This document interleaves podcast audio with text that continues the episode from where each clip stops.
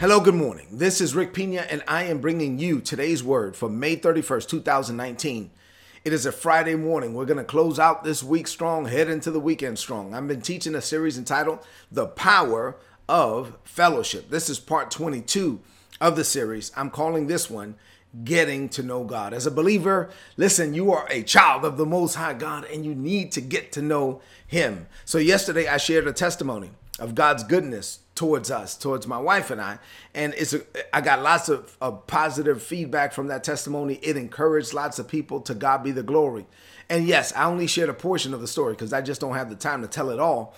But believe me, it's a good story. However, while Isabella and I are very thankful for what God is doing uh, in, with, and through our lives and ministry, and as I thought about the goodness of God towards us and I thought about this series, I kind of saw a connection, which is what I'm going to deal with today.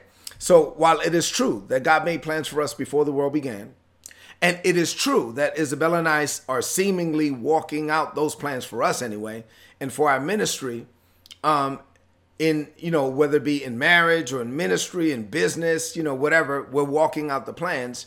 It is also true that the story could have just as easily been a different story. Isabella and I could have just as e- easily been closed to God. Now, when God says, hey, do this or buy this or, you know, launch out here or go to the Dominican Republic or whatever, you know, we had to be open. And really, it comes down to just that, just being open to whatever the Holy Spirit is saying. But we could have just as easily been closed. We could have missed God because to be honest, we've missed God more times than we want to acknowledge, right? Like I've missed God many, many, many times, more times than I want to remember. So, yes, while the testimony yesterday was great, it could have easily been a different story to where we missed out on God altogether. This is why it is so critical for us as believers to be able to hear the voice of God. We got to hear, we're walking with God, He's walking with us, and we got to hear what He is saying. But if we learn to walk with God to the point where we're hearing His voice, the Bible says we're His sheep, and as His sheep, we're supposed to hear His voice. If we are open to God, we're hearing His voice, and we're just attempting to do by faith whatever he's telling us to do, going wherever he leads us to go, saying whatever he tells us to say, then God can use us to be the men and women that he called us to be from the foundations of the world. We will leave a mark in this world that will not easily be erased because simply put, our lives will not be based on our plans. Our lives will be based on his plans, and God's plans are better than our plans, right? So when we receive the plans of God, we launch out in faith to attempt to do it, and then that's the life that we're supposed to live. And once we start living as the men and women that we're destined to be, we get to live amazing lives. People get to feel the impact of God through us. People come to experience God throughout our daily routine. God sets up divine appointments for us you know in the in in walmart or in the supermarket or at work uh, and, and god will give you the words and god performs the work and god reaches people and god is glorified through you your life your business through everything that you do. God is glorified because you are simply walking with him and he's walking with you but you got to get to know him. So what does this mean to you today? On this friday morning um, i have three things to share with you about this as we close out the week strong, head into the weekend strong. Three things to share with you on this Friday morning. You ready for them? Here we go. Number one, you get to know God through his word. I'm going to give you three things that just kind of talk about how, how do you get to know God? Well, number one, you get to know God through his word. People are always struggling, seemingly, with the will of God. They, oh, Rick, what is the will of God? I want to know the will of God for this. I want to know the will of God for that. However, a lot of these same people that's, that claim to want to know the will of God, they don't read the Word of God.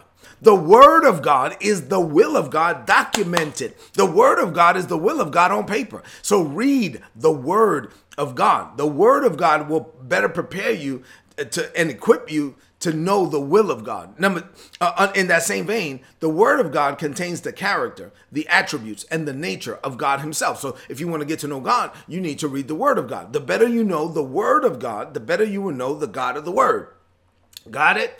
And then lastly here in this point, once you fill your heart and your mind with God's word, then you will have just a general sense of who God is through his word. And once you're in that position, you are better equipped to be able to hear his voice. You can read what God said back then so that you can hear what he is saying to you today. The point, the Bible is not a textbook to study, it's a life book to live. So the whole point of you reading what he said is so that you can hear what he is saying. That's the point. So the word of God is preparing you to hear his voice. Got it? Number two, you get to know God through his spirit. So the Holy Spirit is no less, and this is where I, I think people just see a disconnect between God the Father, God the Son, God the Spirit. The Holy Spirit is no less a member of the Godhead than the Father and the Son. The Holy Spirit is God Himself, and He is living on the inside of you if you're born again. So, wouldn't it be crazy? Look at me for a minute. Let's say you're born again. Wouldn't it be crazy for you to walk around with God on the inside of you for years or even decades and then get to heaven only to find out that you never talked to him, that you never had a relationship with him? Unfortunately, this is how many air quotes here Christians live. I mean, so they they have God on the inside of, of, of them and they never talk to him, which is crazy. The Holy Spirit is a person. It the Holy Spirit is not an it you know, oh, it told me or a thing. No, he's a person. It's not, oh, something told me. Something told me. No, stop saying something told me. Someone told you, and his name is the Holy Spirit. So have a relationship with the Holy Spirit. He is a person. If you talk to him, he will talk to you. If you're born again, you are walking around with the Holy Spirit on the inside of him, of you. So you might as well get to know him. If if you do, if you develop a relationship with the Holy Spirit, your life will never be the same because you'll be living as Jesus lived in this world. And then, lastly, in this point, God is a spirit, right? So, let me just say something about that. God is a spirit. Think about this. So, God doesn't have a physical body like one, like a physical a earth suit. This body is an earth suit. So, God doesn't have an earth suit. He doesn't have a physical body. Now, you have an earth suit. Now, the real you is a spirit that's living inside of this earth suit. Just like when you take your jacket off, as soon as you walk out of your jacket, the jacket falls to the ground. When you're inside of your jacket, the jacket takes on the form of you. But when you take your jacket off and you walk out of it, the jacket falls to the ground. Well, you, the real you, is a spirit, and the real you is living inside of this body, which is your earth suit. One day you're going to walk out of this suit. And when the real you walks out of this suit, then this body will fall to the ground because you will, you will no longer be inside of it, right? But while you're here in the earth, you use this body to relate to this world. So this body is how you communicate with the earth, and you do so through your five physical senses. And when when, when somebody tells you something that you can validate with your five physical senses, you say, "Oh, that makes sense," right? The problem with that is that God is a spirit, and so He is spiritual not sensual. So God is not trying to communicate with you through your senses. God is trying to communicate with you spirit to spirit because he's a spirit. So God gave you his spirit so that you can know. First Corinthians chapter 2. God gave you a spirit so that you can know the things that are freely given to us by God, the plans that He made for you from the foundations of the world. So God gave you a spirit as your spirit to spirit connection to Him. So God is not spiritual, He's sensual. So as He gave you the, His spirit, and you learn to listen to the Holy Spirit, the Holy Spirit then becomes your spirit to spirit connection to the Father and to his Son. And he will tell you to do things that don't make any sense at all because God is leading you to do things that are not based on sense realm evidence. They're only based on what he said. This is the life of faith, and this is how we're supposed to live. Number three, and finally, you get to know God by experiences it takes practice. I said yesterday that you just can't know God in a book. You got to know God through experiences. And let let me drive home this point. It takes practice. See, once you become open to what the Holy Spirit is saying, he will reveal to you what to do, where to go, and what to say when you get there. And this is the way that we're supposed to live. But look at me for a minute. At first, you won't be perfect at it. So you're going to hear some things that you thought was God and you launched out and then later you found out that wasn't God. That was me. That wasn't God. That was the devil. That wasn't God. That was the lasagna I ate last night. Whatever. You know what I'm saying? So you are going to make mistakes. So you you will have thoughts that you thought was God and it wasn't God. And so you're going you're going to attempt things. This is why it takes practice. You are going to hear some things and then miss. But that's part of the process. You will never get better until you start trying. See, it seems like Christians forget that it takes practice to get good at anything. So, hearing from God is no different. It's going to take practice. You will make mistakes. You will swing and miss, and you have to be okay with it. But if you keep practicing, you will get better at hearing God's voice, and your life will produce fruit as a result of it. And then, lastly, even when you believe that you're hearing God's voice, remember that God is not going to tell you everything up front. So you're not going to have all the answers, and God requires you to live by faith. So when God, when you believe that God is telling you to do something and it doesn't make sense, you have you must muster the faith because God gave you faith. You must muster the faith to launch out to do what you believe the Holy Spirit is leading you to do. And if you do this time and time again, and you practice over and over again, and you practice over and over again, eventually you will be the spirit led believer that you're called to be. Just know up front that it's going to take practice. And just know up front that you will make mistakes.